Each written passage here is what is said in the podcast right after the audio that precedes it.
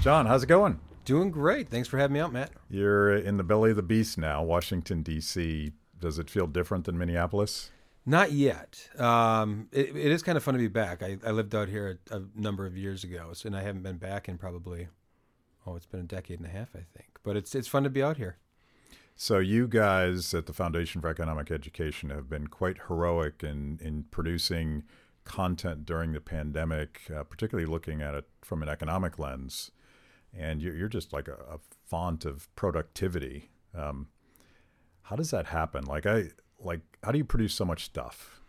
You know, like you know, we have a good team of people, and and you know, I think the real challenge for us last year was like, okay, how do we cover this? Um, when you look at the pandemic, in a lot of ways, it was like a topic meant for FEE. Um, you have this this fear um, that you know everybody was terrified, and and government became the solution right away. Um, and we looked at it and said, well, there, there's going to be problems with this.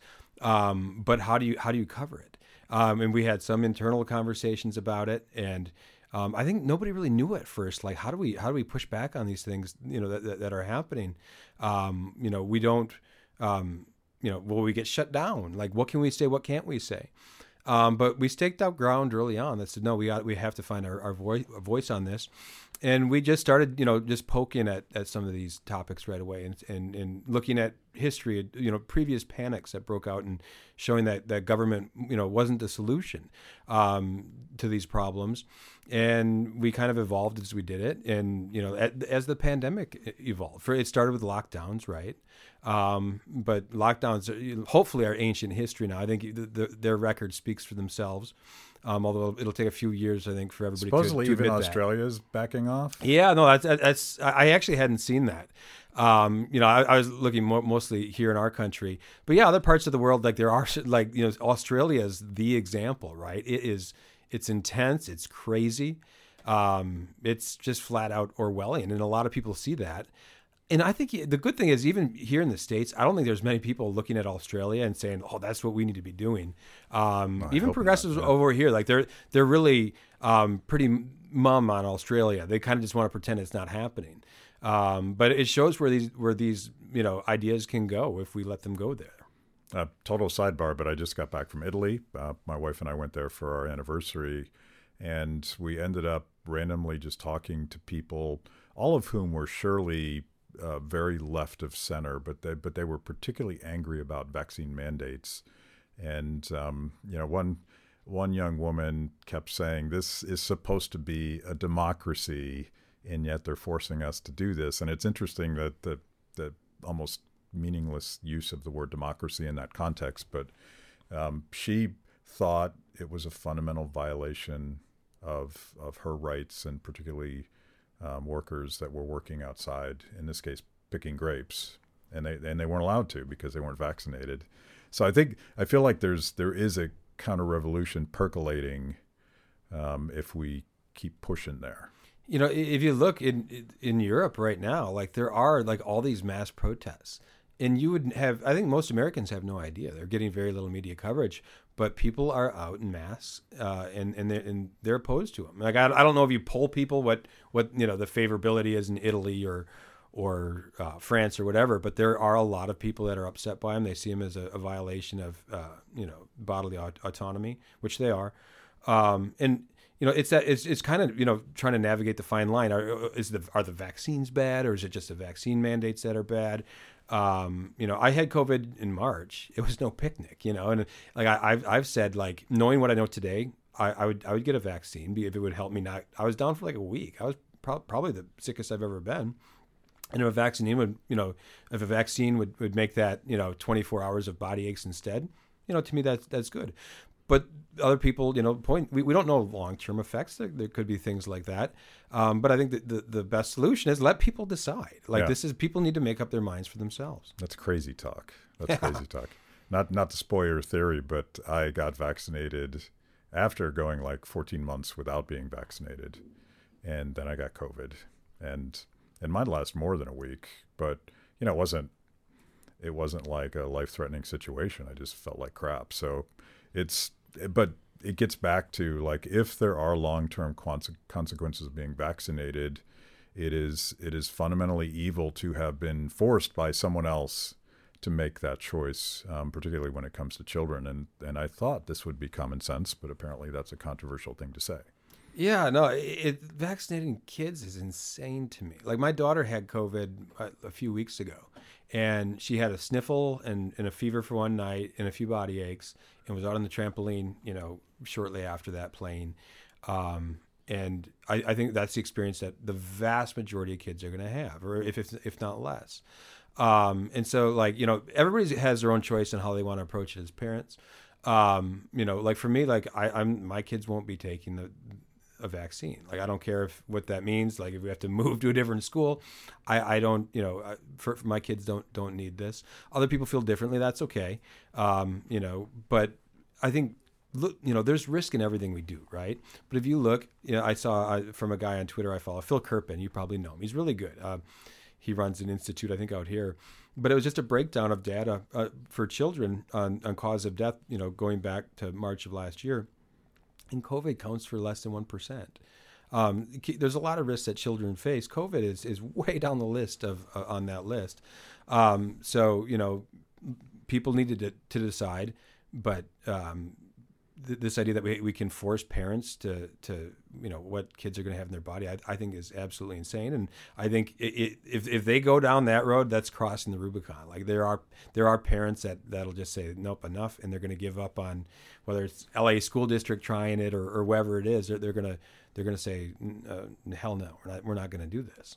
Well you'll you'll be labeled by the Justice Department as a domestic terrorist yeah. if you try to assert your right as a parent it's really surreal, right? Yeah. Like, yeah, like it, it's, um, but yeah, it, it, hopefully, I, I, I think um, we're seeing businesses push back on these a little bit more now too, like some of the airlines. Um, I think they're, you know, in, in how the, the, the Biden administration actually has goes about this, you know, I think it was Jeffrey Tucker had a great point at the Brownstone Institute, an organization I think he founded recently. Um, you really can't find an order anywhere, right? To, to say like, what is this? Like, it's it's all word of mouth yeah. right now. It, it's all like what, what what the administration is telling companies, but you can't physically go and find a document that says this. And to me, that's crazy. Yeah, um, it's kind of banana republic stuff. Yeah, it's like, it's like a, it's it's an offer you can't refuse. And, yeah. And it, it does it does put uh, I've, I've been pretty tough on corporations because I think a lot of them uh, fall in line and, and perhaps want to because if they can blame the government for forcing them to do something, then they can cater to the to their uh, the Karens in their customer base. Um, but it's it's it's also like a dilemma if you ignore what Fauci said on Meet the Press yesterday, and it might be different than what he said the week before. But if you ignore that, that surely opens you up to, to liability and lawsuits if if you proceed forward. So it's it's kind of a it's a it's an impossible situation for businesses to put to be, to be in. And Thomas Massie pointed out on this show that he didn't he didn't think the Biden administration was ever going to go through with the vaccine mandate. They were just saying it, hoping to bully everybody, all these corporations into doing it. And by the way, making the businesses the bad guys instead of the government. Does he still hold that view? Yeah, like okay. it, those those rules are not out yet, yeah, right? No, I, I think that makes a lot of sense. I didn't know if that was something that um, there's developments that said no, that they're actually going to go through that. I think you're right. I, I, think right now this is putting a ton of pressure on, on corporations to do the dirty work for the government. Um, I think they know that there's like you know people you'll see a lot of articles saying oh the legal precedent for vaccine mandates, um, all the precedents. Well, if you look, all those precedents are at the state and local level. Nothing like this has ever been tried at the federal level.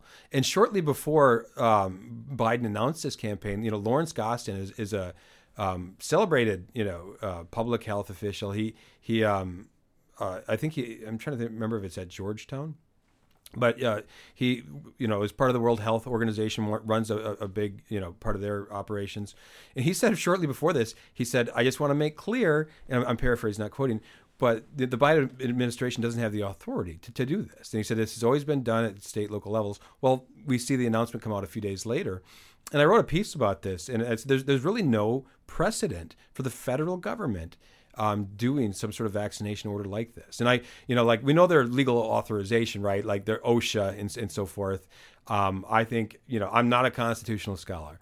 Um, take, you know, so take my opinion for what it's worth, but I think the courts will eviscerate any attempt for the federal government to force this Yeah. on businesses or individuals. The the problem is a lag time, and we saw this with the CDC and the the moratorium on um, prohibiting the collection of rent.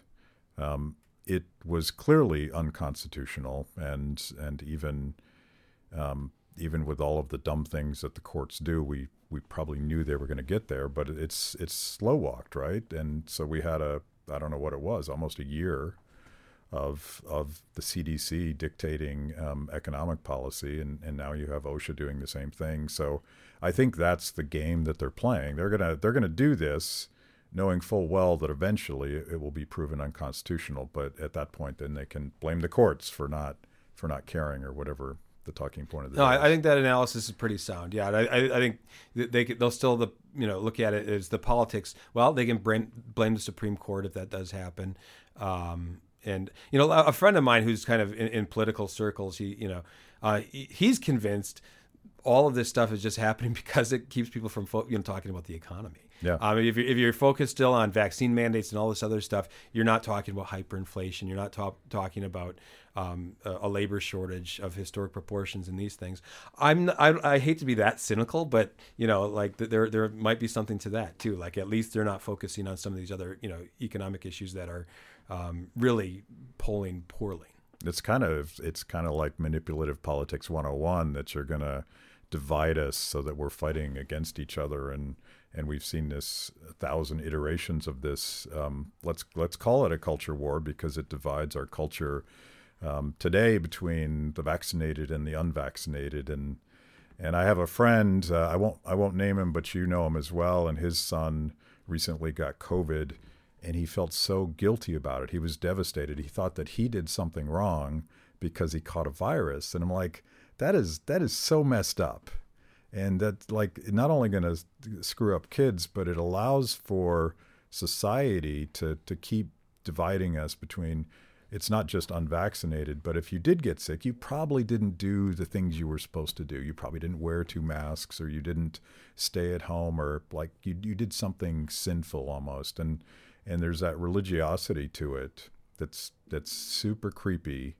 But yeah, like we're all fighting about that and we're all fighting about all these other culture issues, um, not realizing ex- until recently perhaps, and this is actually what I want to talk about today uh, people are starting to notice that there is not the things they want on store shelves. And if they are there, they're insanely expensive. And, and this is all something that, that you guys at FEE, we at Free the People predicted in March of 2020. And like I, I discovered Frederick Bastiat when I went to the Foundation for Economic Education when I was a college kid. I was reading it on the plane on the way in la- last night. Yeah, and that's like the reason I like economics and, and not all economics, but but common sense economics like Frederick Bastiat teaches it is it allows you to sort through insanely compli- complicated moments when things are radically uncertain and still be able to predict as I did in March of 2020 we're going to have a huge supply chain crisis because it it it just sort of basic economics that if you prevent people from working which lockdowns were. You remember the hashtag "Stay the fuck home," and I was like, "Do they do they understand what that means? If everyone actually stayed home, what would be the consequences of that?" Well, of course, they didn't mean that. They meant that um, uh, the entire laptop class would stay home, and certain poor bastards still had to go out there and work so that your food would come to your front door. But the unknown, unseen disruptions, as Bastiat would have predicted, um, are now manifesting themselves in a in a global crisis that is is only going to get worse because the government's going to continue to try to fix it. Yeah, you know, I, I thought Elon Musk put it really good last year when he said, you know, uh, he was talking to Joe Rogan, just like you and I are, and he said this idea that you can just send people checks and everything will be okay is is a lie. He said, if you don't produce stuff, you will not have stuff. Um, and he was way ahead of the game, and we're seeing the, you know the now the the reason I think we were able to kind of slide by. You had all these stores that had just mass amounts of in, inventory, um, but a lot of that's like gone. I, I was talking with a guy at a wine store. Like we, me and my wife went out to dinner, and uh, we were going to get a bottle or two. You could carry in, you know, there was no cork fee or something. So we just brought in a bottle or two of wine. And the guy, he was chatty. We were just talking, and he said, though my inventory's like shot. He said we had all of this, and he said we I can't get stuff anymore. And he and, and he, he was talking like there's real problems, and this was a, a couple months ago. Um, and so you can see all the writing on the wall now. Now, now you're seeing like people are, you know, the, the news stories are there. You're not going to be able to get your booze on Christmas. Um, you're not going to be able to get your presents. Like, like you order presents now. Like I think that was the Kamala Harris quote. Like they're aware. Like there, there's massive shortages. Um, and it was predictable, as you said. There's a million parts that go into an economy that, and most people don't see it. You don't have to worry about it. it, it it's it's a it's a self-operating organism that that it just works if you if you stay out of the way. But it, um, we disrupted it, and there's going to be some pain. And I think we're still in the early stage of, of, of these pains that we're going to be experiencing for some time. Yeah, and it's it's sort of the dilemma for those of us that that defend free markets and voluntary cooperation and and Bastiat writes about it. I, think the very first article I wrote for FEE was talking about this essay in Bastiat. Um, it's in Economic Sophisms. I forget which chapter, but he's talking about the the mystery of why Paris is fed, and how the entire population of the city uh, sleep well at night, just assuming that when they wake up, everything they need, what they need for breakfast, and and what they need to do their work and to heat their homes and and the all those things that you don't even think about. Um, they don't know why that happens. They don't care why that happens. All they know is that they're going to be fine. And and we're sort of in that situation in, in reverse today. They don't. Uh, people may not understand um, what is this supply chain thing, and is it like can Joe Biden fix it just by mandating that the docks in L.A um, now operate 24 hours a day. Which isn't true, by the way. Like, you know, he came in and there's a, a big press conference, said, oh, we're, we're going to be, you know, there's agreement here. We're going to be 24 7 or on the clock.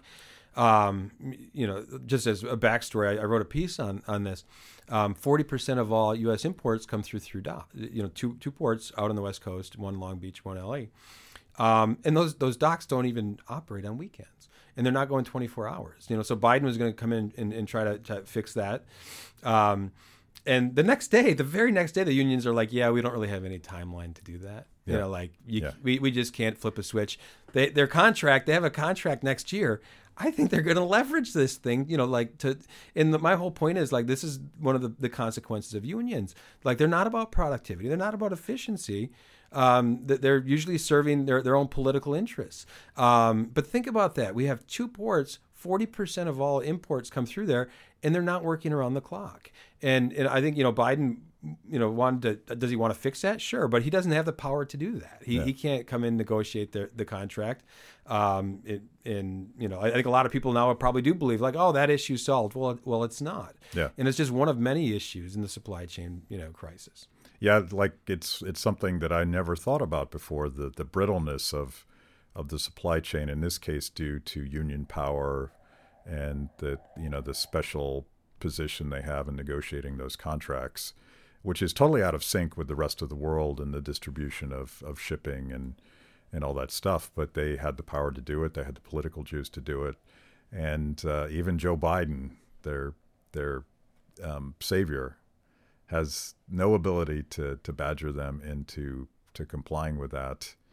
But I, I feel like it's a double edged sword for him because I mean clearly the president, regardless of who it is, and maybe regardless of what they did, is going to be held accountable for economic disruption. So he by by going to LA and holding that press conference, he he now kind of owns it.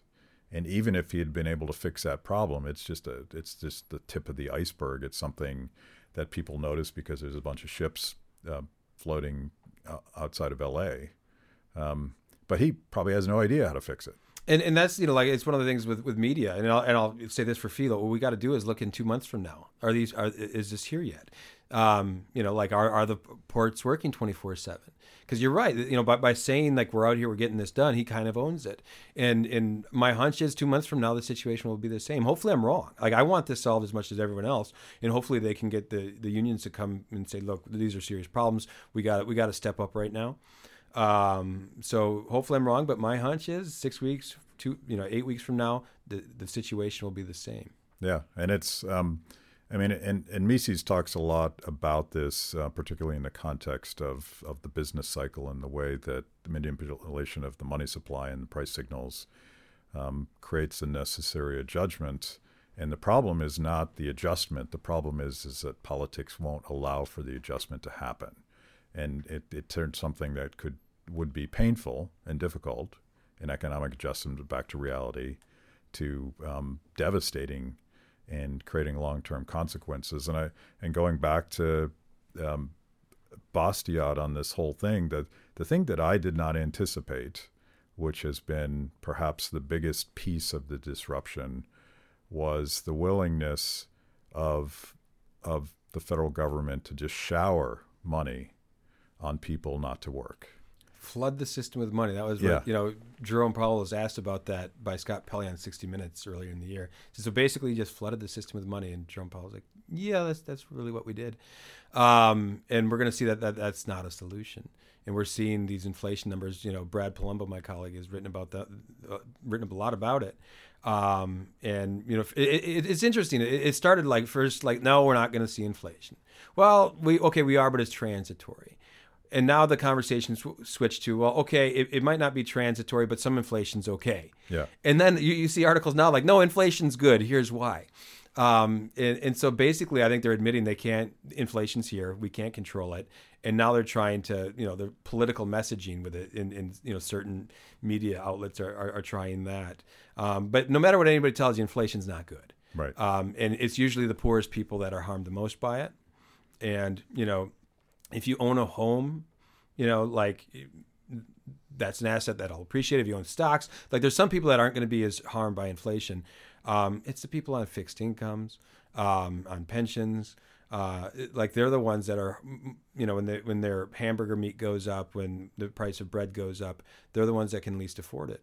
Um, but to your point, I think what the, the solution is always more government. They're, Yeah. they're, they're always looking. Oh, we just got to plan more. Uh, and it, it reminded me of an anecdote, like I, something I read years ago. I, I'm pretty sure it's between Reagan and Gorbachev. And, and Gorbachev asked Reagan, "It's like, how do you get food to people? You know, how do you make sure that people are fed?" And Reagan's like, "I don't make sure that people are fed." And and the, the the lesson there is like he just he's not trying to control the system.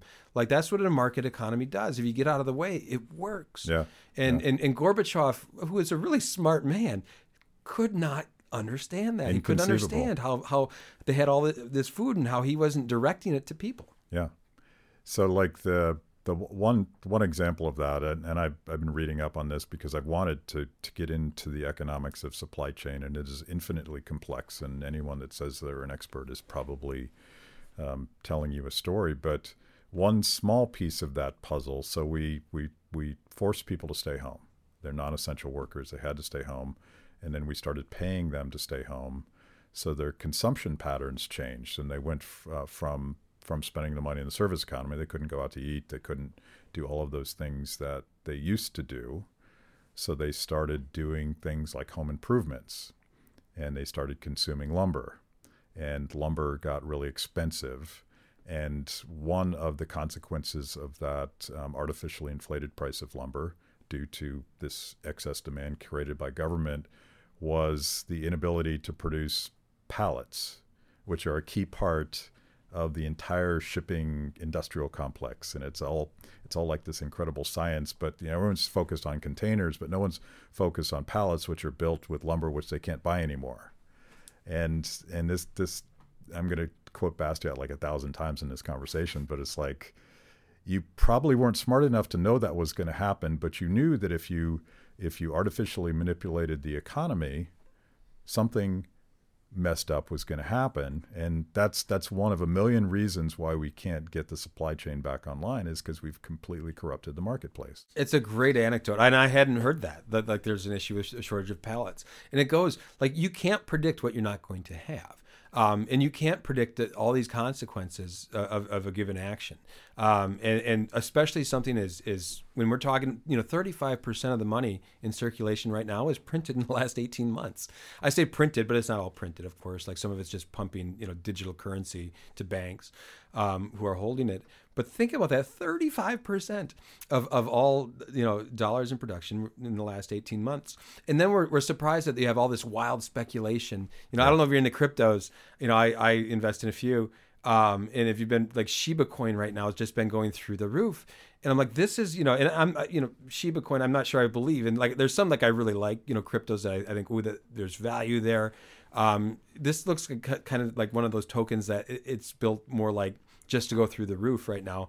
But its market cap, I think, just crossed fifty billion dollars, um, and it's just going. You know, this is what happens when you flood the system with money, um, and and people aren't dumb to be doing this either. Because if you look, the savings rate, you know, right now, like we had in July, um, the lowest savings rate ever um, when you when you factor in what you made on keeping your money in the bank, the, the, the, interest rate was 0.07%. Then you factor in inflation, which means that if you just have your money in the bank, you're losing, you know, five, five and a half percent of your wealth by holding it there each year. So you need to put your money in, in places and you can, you can invest in stocks. There's risk there. You can invest in land, you know, like to an extent, but a lot of this is like crypto. It's just a hedge against inflation. And that's why we've seen, you know, in the last couple of years, cryptos uh, explode in a way that, um, even even the most bullish, bullish of us didn't really predict.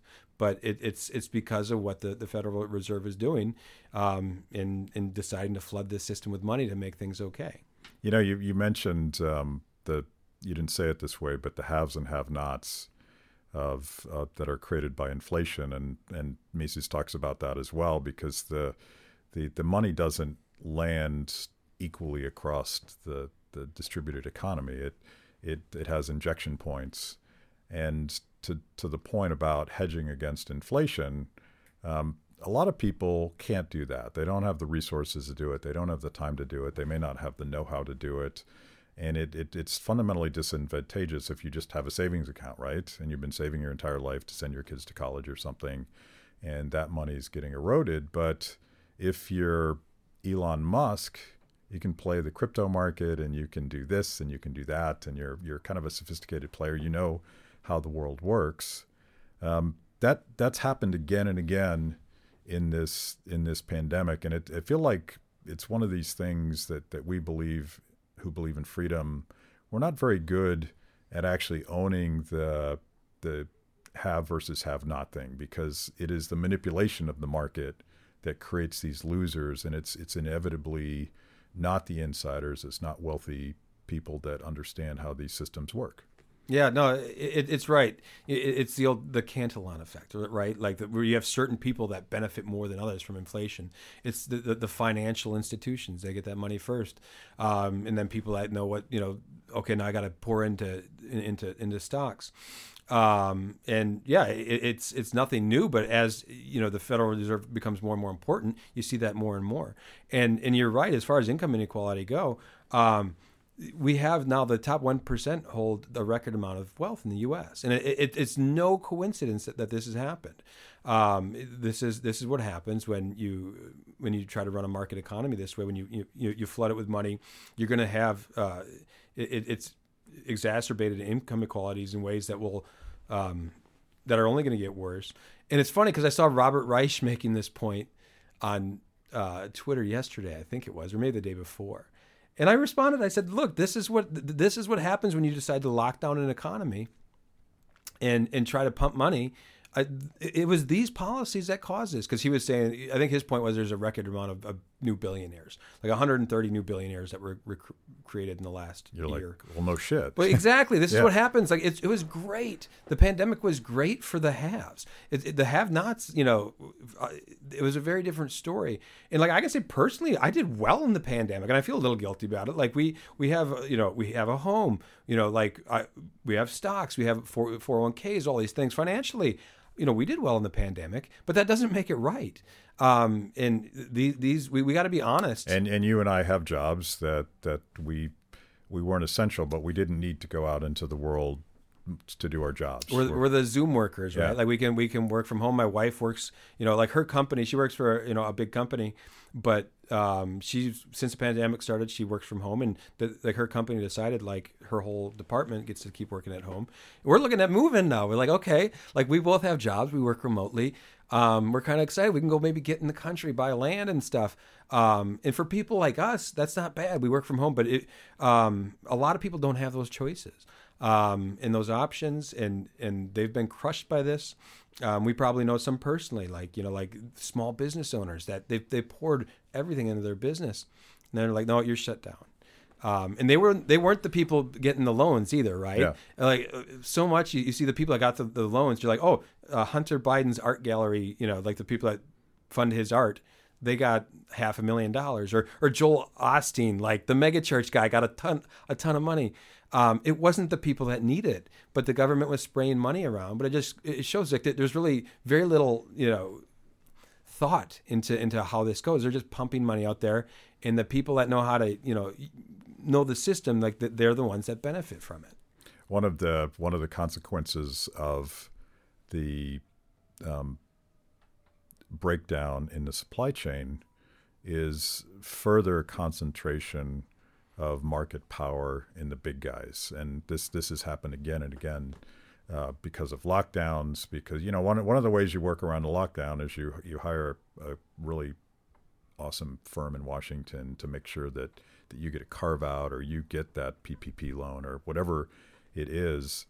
Um, and the big guys like Amazon bought a bunch of jets, what 747s or the big ones, whatever those are, um, in anticipation of supply chain crisis. So they they have the juice, um, the economic power. Not I'm not even talking about political power to work around the fact that they can't get goods shipped to where they want. But mom and pop businesses are not going to buy a jet to make sure that their goods get to their shelves.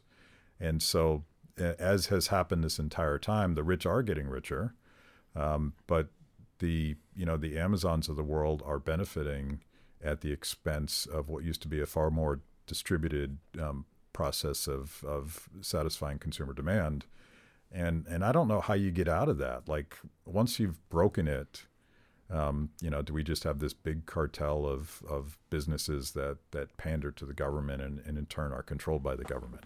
I don't know. No, um, yeah, I, I don't know if you know her. She'd be a good guest on your show someday. Carol Roth just wrote a book, The War on Small Business, um, and I, I interviewed her a, few months ago, and she's super smart and, and, and savvy. Um, but her whole point is that there's basically two economies. Um, you have it- one very small economy made up of corporations, and we're talking I don't know ten or twenty thousand, not not not that many. Then you have the other half of the economy of small business, and you got like thirty million. Um, and and what had happened is like the government can control that that that one half of the the bigger corporations, um, and they can they do so pretty effectively. The small business community they really can't. Um, and the the thesis of her book is that that played into this war on small business, that it was almost almost intentional like like it, this was uh, like something to to crush small business i don't know if i'm that cynical but i will say this it allowed the lo- the lockdowns to go on much longer because the people um, that were making the decisions and the people in that one half of the economy of the corporations they were doing okay. Like they if you look at the, the stock price of google or amazon or target or costco stock's doing really good. Um, you know like they basically a lot of their competition was was sidelined by by lockdowns. Their market you know cap grew um, and so i think it made it easier for them to say look let's stay home stay safe. Because they were get they were doing well throughout this. Um, i think if, if if they were feeling the same pain as the other half of the economy and, and, and so many workers i think we wouldn't have you know stayed in this quite as long as we did. Yeah, it's kind of it, it's some form of regulatory capture that none of us would have anticipated because I, I never would have imagined that lockdowns were a sustainable public policy. Um, I, I thought that this surely creates so much pain, but you have that, um, and I start to sound like a lefty sometimes. You have this collusion of insiders, uh, the crony capitalists that are that are playing the system, and it's it's some combination of regulatory capture, which is you know creating rules where the, your small startup competitors can't enter the market, or political capture, where if you are um, Amazon, you gotta you gotta kiss the ring once in a while, and you got to make sure that the, the, chairman of, of the committee of jurisdiction um, doesn't decide that you're the enemy.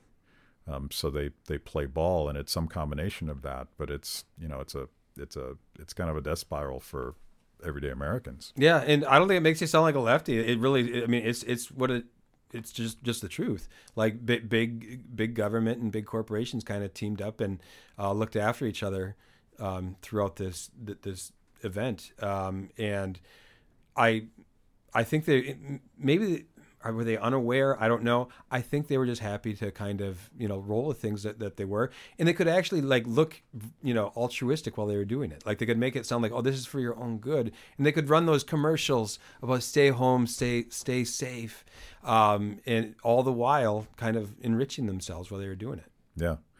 Uh, which which brings me to something I read this morning, an article in, in Business Insider um, went out of its way to point out that while Joe Biden is trying to fix the supply chain problem, this isn't a government created problem. It is a um, problem with the market. Um, and and that's going to be the mantra moving forward that that people aren't going to blame all of the decisions that politicians made that got us to this point. They're going to blame the inability of the market to sort of adjust and price gouging and and um, all of that stuff. Um, how do we combat that? Because that's inevitable, right? The market's failing. The market's failing. Um, we need more government to fix it. No, that's a great question, and I kind of saw the the writing on the wall, like when when when Biden gave that uh, speech about the, the unions and the ports that they're trying to to get to work around the clock. He said the private sector needs needs to step up, and it really got under my skin, like that that he would that he would say that but you're right that that is where the political dialogue is shifting.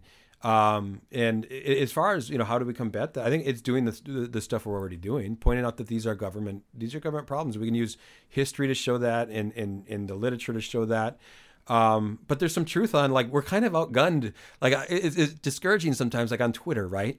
Like if I have a good tweet go like, oh, it's retweeted a hundred times, and that's got a thousand likes, and then you see like what you know, like the blue check marks have like uh, like the Marxist professor over here is, you know, has a hundred times that.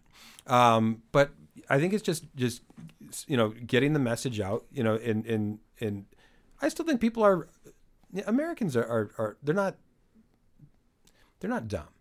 They, they, they can see what's going on here. Um, when they're presented with the information, I think they're going to kind of, um, they're not oblivious to the last 18 months and, and, how we got here. Um, and you know, I think might not to go down the political road. I think it, it, it's going to be a really tough. Uh, 2022 is going to be a tough year. I, I think we're going to get back to what libertarians like gridlock. gridlock is good. Um, historically, if you look, like when you, you have different, um, you know, the, the president it, when he's dealing with either a Congress that's split or you know one that is, is not his party, it really solves a lot of problems. And whether it's a Republican in the office or a Democrat, um, gridlock is good and it can bring some of this back. Um, but but you know the, the problems are there. These problems you can't ramp up spending like this. Um, like these these problems aren't going away anytime soon, and and they're serious problems. Yeah, I mean, the and there's there's no way there's no like unpainful way to get out of um, this inflationary binge. You you just created all that money out of thin air. Uh, but gridlock would sort of my only advice on the supply chain is get out of the way and and let the market sort it out. And along the way, we might discover all of these crazy union contracts in LA, or we might um, discover that the Jones Act is is creating incredible um, extra costs on shipping, and and a thousand other things that we've done. It doesn't like I, I sort of hope that like when we sort of temporarily suspend some regulation, like, like let's say like expedited FDA approval process. Um, the lesson should have been, well, why was why was that onerous process there in the first place? If we all agreed that there was a health crisis that needed to be solved, um, would we learn a lesson from that? I don't, I don't know if we will. Hopefully, some of these, that's your point. Hopefully, some of these things can stay rolled back, especially now, like it's more important than ever. Um, and the, the good thing is, I think the Biden administration is well aware of the challenges they face. So, um, and, and they, you know, say what you will about the administration, but they do have some, you know, minds in, in there that, that get economics. Um, and I, I think, regardless of the, re- the rhetoric, my hope is that they are going to do what they need to do and, and get out of the way. So let's let's uh, take a step back. Um, and and I noticed that you have a penchant for quoting a lot of the same dead economists that I love to quote. Um, for better or worse, we do that. But how did you how did you find Austrian economics and classical liberalism? What's your what's your backstory? I think that I, I wrote this in an article I think that we just published today. Like the first author that really made an impression on me was wasn't a, an Austrian. It was, it was Thomas Sowell, um, and it was a book I picked up. It was probably close to twenty years ago now um, not quite 20, but close. And it was basic economics. And my dad got it for me. And Sowell was the first author that was an economist that I read, and I'm like, oh, like he, he's a, he's a storyteller. Like there's not many economists that write well, in my my opinion. Like there's some. I think Henry Hazlitt, the old FEE founder, like was one. Henry Hazlitt was a good writer, and he was a writer first and an economist second, kind of. Like he went, he wrote for every major newspaper, I swear, in you know every major publication of his day. It seemed like, um, and, and Sowell is, is like that. He, he tells story really well. I think he's less literary than Hazlitt, but he tells story just as effectively. Um, and he made, he, I understood what he was saying. And it was all about incentives. And it was all about these things that, you know, like my introduction to um, economics was much worse. Like I, I, took a macro class that I hated and didn't really understand as like a freshman. Um, and I'm like, oh, this, this I like and from there, you know, I, I think I, I started to read some Hayek, and and then at once I joined FEE, it was sort of like you just got eh, baptized in all these other minds, and and I'm still learning. You know, like there's guys um, at, at FEE, most of the guys are have a, a, broader and deeper well of knowledge than I do, um, but I I love I, I'm getting there. Like I'm reading now Anatomy of the State, and and um, these are epiphanies you get like Rothbard's book is like, okay, what is the state? We're going to ask what this question. We're going to say what first. What, what what's not the state? And it, you know, and he says it's not us. So let's look at what what what characteristics. Is, is that what Jack from Twitter's reading? Is that the it one? It is. Yes. Yeah. Um, and I like we were all excited about that. And I shared it with some people. Like, oh, he's not gonna.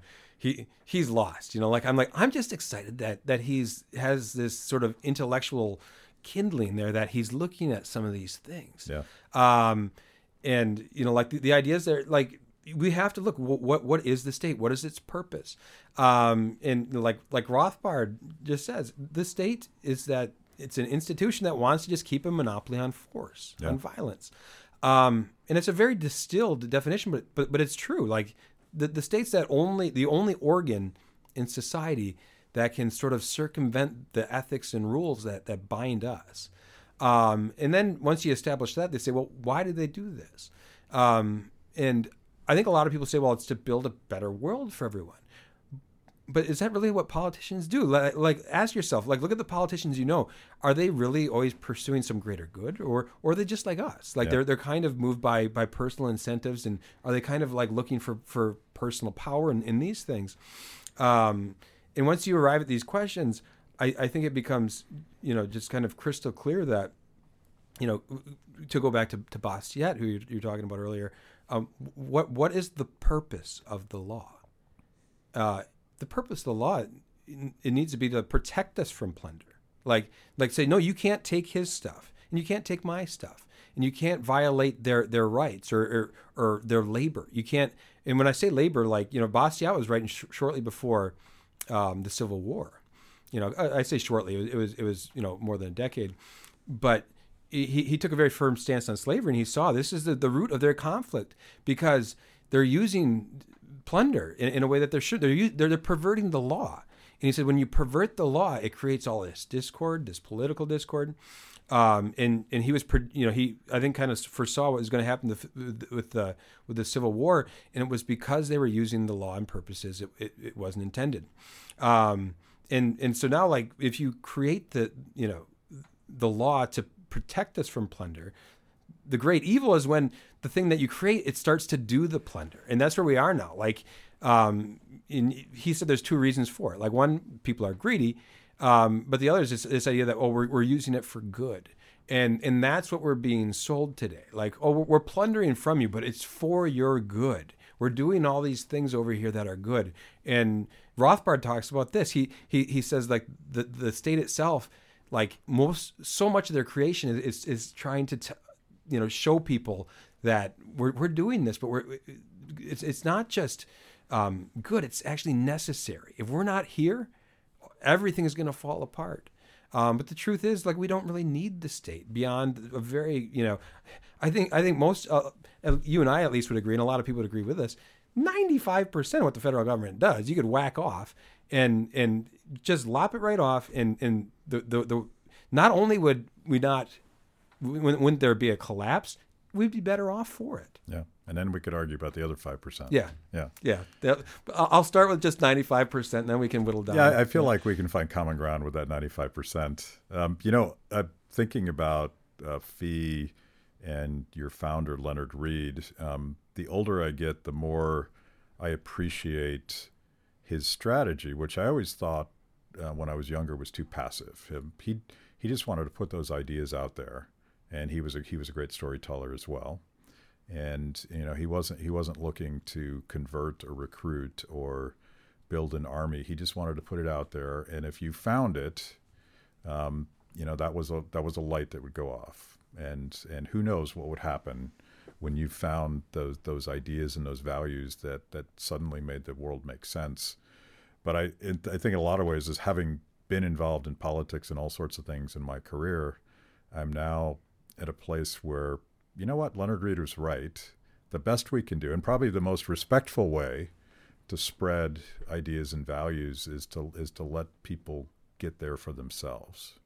And I think I think that's kind of you know he's got that whole thing about the light, which I if I tried to retell that story I would butcher it, but um, I think Leonard Read was right.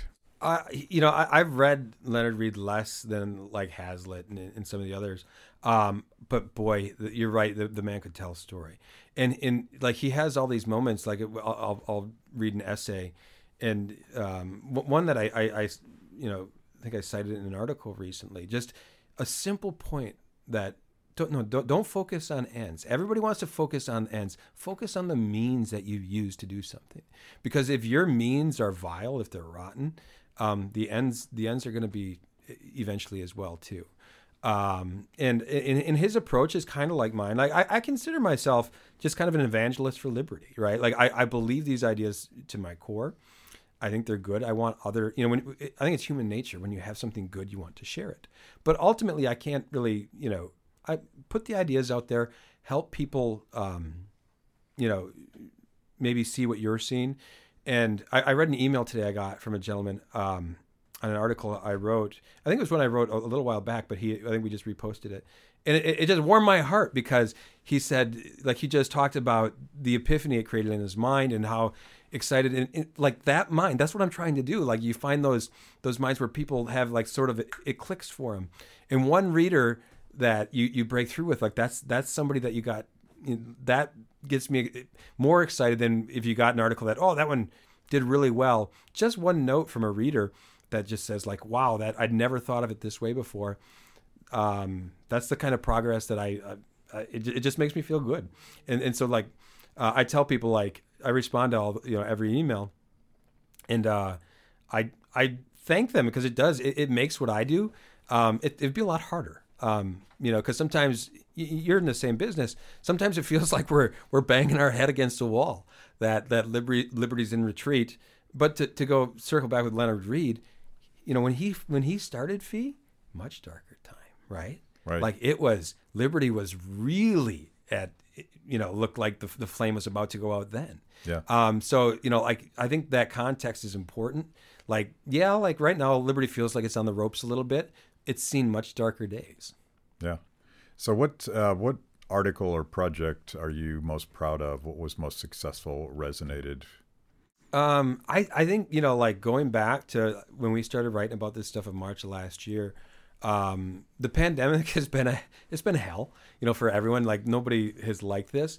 Um, but I think we covered this in a way I'm really proud of. We took a we took a firm stance early and said, no, we, we're going to talk about it. We're going to write about it. We're going to explore it and in many ways, like I said, it was it was, it was tailor made for the lessons that we have at FEE, and we reached a ton of people doing it. Like we really did. Like we had last year was our biggest traffic record ever eh, as far as web traffic, and it wasn't close. Yeah. And um, that was like you you you feel like you're um, as bad as what we're going through is. You're kind of at the front lines, you know, making the case.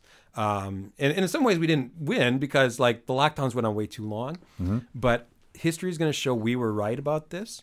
And I, I, I'm, I'm just confident that eventually they're going to look back. Okay, lockdowns were a really bad idea, and these vaccine mandates. For one, I don't think they're ever going to get off the ground in the way that some people hope they will.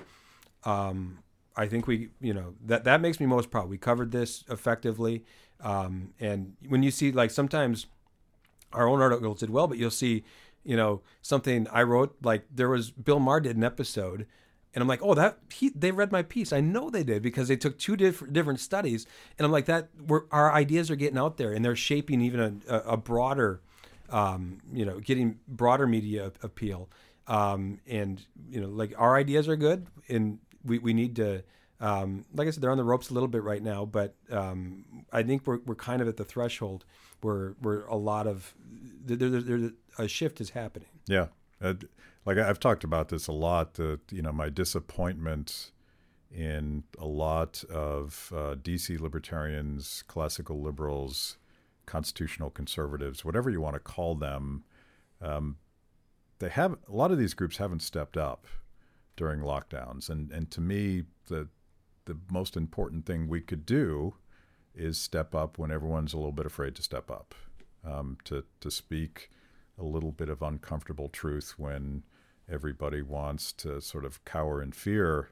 And I had Rand Paul on uh, a couple weeks ago, and he was, without naming names, he was complaining about that. But I, I, would give a shout out to the Foundation for Economic Education. Uh, we at Free the People really shifted what we were doing to answer this call. Um, you mentioned Jeffrey at, at Brownstone Institute, AIER. Um, uh, Tom Woods has done a lot on this, and and after that, I'm sort of running out of. Uh, um, I'm sure I'm forgetting somebody important, but um, it's not. It's not necessarily the the libertarian industrial complex that you would hope would have been sort of unified moving forward. We're gonna we're gonna fight, which will surely be not just a an assault on liberty, but a humanitarian crisis. And and I I was proud of you guys, but I was also disappointed that there weren't more organizations like yours that stepped up. Yeah, no, you're not wrong. Um, I- I think it is especially like these sort of more like the DC groups, right? Like like they um, and th- they're they're well funded. They have these great minds, and and it's not universal. Like I think there's individuals within those organizations, but but I'm with you. Like this was we to me this is pretty easy stuff. Like these are these are violating all the principles we hold hold dear. Um, and and you, you mentioned Jeffrey Tucker. I want to give him a shout out too because I, I correspond just a little with Jeffrey. I've never met him, but I, I told him um, I think one of the things that kind of galvanized me and um, me personally was just seeing like on Twitter him taking some of the things he said early, and um, I think we needed everybody was kind of looking and saying like, okay, how, what can we say about this? How do we cover this? And he was like somebody I saw like, oh, he, he he's having none of this, and that kind of I think gave me a little bit more courage, and and you know, and that's just speaking for myself. Um, and you know, so we just talked internally, like like how do we how do we cover this? And I think everybody's on the same page. Like these are, um, th- there's no purpose. Like th- th- this is not the government doesn't have the right to be doing this. Um, and it uh but but getting there you know it, it, it wasn't it was kind of dreamlike right at first like how is this happening and then like i said like partly like are we gonna get are we gonna get kicked off facebook for saying something like this? Are we gonna get kicked off? Um and we never did. Like i i, I think one thing they might have gave us a warning for on something um uh, i wrote on on a study that you probably know the study the one that came out of denmark on mask mandates. And, and the study basically said like, well, th- th- we don't really, it, as far as um, reducing people the, the spread of COVID, like it, it, it made it look like the mask mandate wasn't very effective. And I, I cribbed almost entirely from the New York. Uh, when I say cribbed, I, I, I cited them, um, but I framed it just like the New York Times. But at the time, like there was that big debate going on over over masks, and uh, and they they said, well, you know, they gave us like a, a bit of a warning there, but it, um, that was that was about it. Um, but the censorship thing was it, it, weighed on me a lot, and I think all of us, right? Like you kind of we're, we're feeling out those boundaries on Twitter, or like what what can I say? And you got to be careful. Um, and um, that that's unfortunate in itself. That's a whole other topic. But that if you if you have a wrong take on on social media, like suddenly your account could be disappeared. Right, right. So I have, I have a theory on this, and we'll wrap up on this because it's it's kind of half baked, and, and maybe you can fix it. But there's there's a public choice explanation for this iron triangle of of the NIH and the NIAID and all of I think there's 23 different sub agencies, and they shower um, the medical research community with uh, probably a majority of their fund, but certainly at the margin it's it's that wedge funding that gives them an insane amount of control over, let's say, pharmaceutical companies, medical research institutions, and that kind of thing. Uh, you have pharmaceutical companies that have somehow managed to convince the government to mandate that people consume their product, and they're making bank on that product, the vaccines. And then you have social media companies whose clients, their advertising clients, are surely primarily um, government which spent like they're spending billions of dollars on advertising the their mantra on lockdowns, on masking, on vaccines, whatever it is.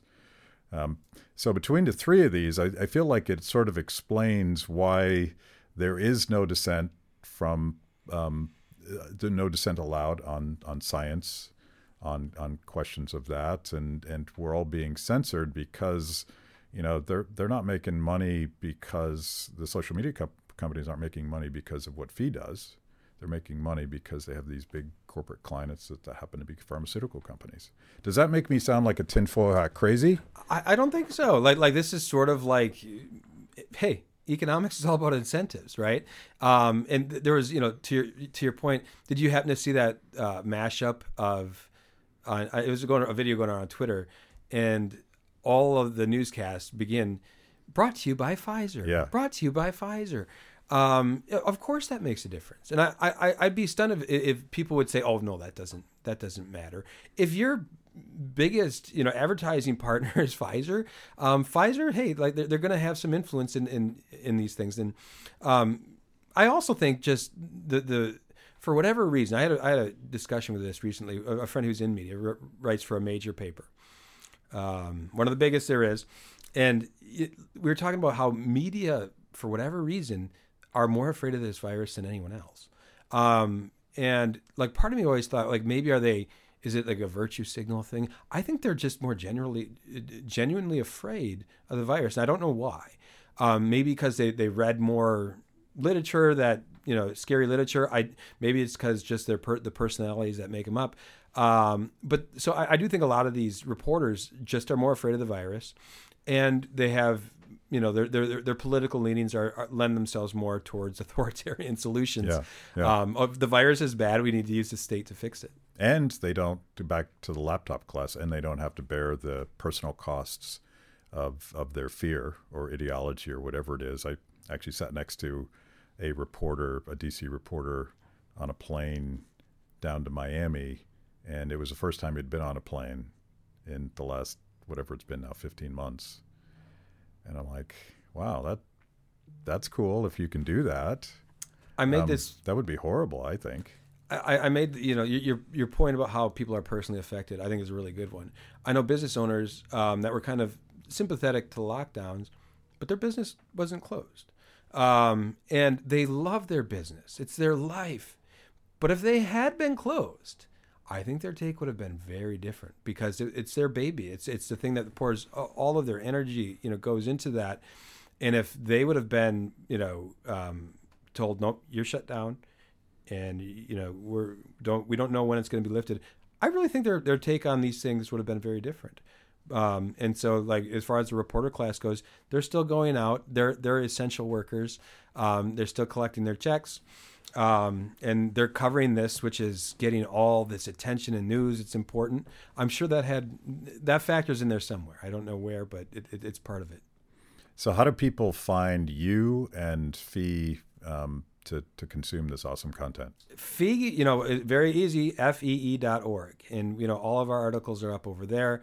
Um, I, I, you know, I'm on uh, Twitter more than I, you know, should be now. Like my my handle I think is Miltimore79, and I, you know, come on. I, I like to talk with people. I like my audience is you know, Brad Polumbo has been kind enough to kind of navigate me on giving me good tw- t- Twitter tips. So I've been able to kind of, you know, grow my presence there. And I just like, you know, talking in, with people that read our stuff. Um, and, you know, like, but Twitter, you're on it a lot too. It is like one of those things I wish I could quit. like I'm on there too much. Um, maybe there's a happy median in there, but it, it is a great place to hang out for finding what's happening. It's, I mean, it's it's part of our business, and I I think it's okay. Um, you just you can't take um, the haters personally. You just ignore them, and if you don't feed the trolls, they go away eventually. Surprisingly, I've had very you know little hate. Uh, although it, I was explaining last night, um, I, I, was attacked three times: once by libertarians, once by conservatives, and once by uh, progressives. And and when that happens, like you're like, oh boy, I I really made some people mad here. Yeah. And that's when I just turn my phone off and walk away. And I respond a couple, but you're like, okay, there's too many here to respond to. Um, and, and my one with libertarians, basically, I was just saying it was when Don Rumsfeld died, and there was a lot of people cheering Rumsfeld's death, and they weren't. I wasn't even going after libertarians. I think I made the people I saw were were progressives, and they were really excited. And, and I said, you know what? It, I just don't like that. I don't care who you are. Like when people die spiking the football and doing all that, I don't like. But some libertarians really took issue with the fact that you know um, I, in their opinion, was sticking up for Rumsfeld. Um, and though I think part of the reason I did it, I was in an elevator with Rumsfeld once years ago when I was out here. And I, he was a very kind guy, and he always had this grandfatherly thing. He was wrong about all kinds of stuff about the war, but I just don't like, you know, again, whoever when you when you die, like give that stuff a little. Now is not the time to do it. But I and I here's the other thing. I not to go on, but um, I think at the time, libertarians really fought that Iraq war, and and I was kind of not. I wasn't really a libertarian yet. I was just a war skeptic, but um, I, I I get why they still harbor a lot of feelings and probably don't like Rumsfeld. Yeah, well, I I try not to say anything that I'll regret on Twitter and and I've I've never deleted a tweet, and I'm sure there's some stupid things that I've said, but but I feel like uh, we should be responsible for creating a civil conversation, even if Twitter's not necessarily a place to do that. Yeah, no, I, am with you, and I I mostly succeed. Sometimes I can be a little too sarcastic, and I got to kind of be careful, like um, not to be too glib and, and things like that. But because you're right, civil discourse, we need it more than ever and there's not a lot of it on Twitter. Yeah, unlike that Brad Polumbo guy. Yeah, oh, he's trouble. Yeah, he's horrible. Thank you. Thanks a lot, man.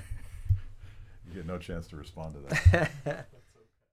that was amazing. Where can I get more content just like that? It's a great question. You're clearly a discerning consumer of the best content.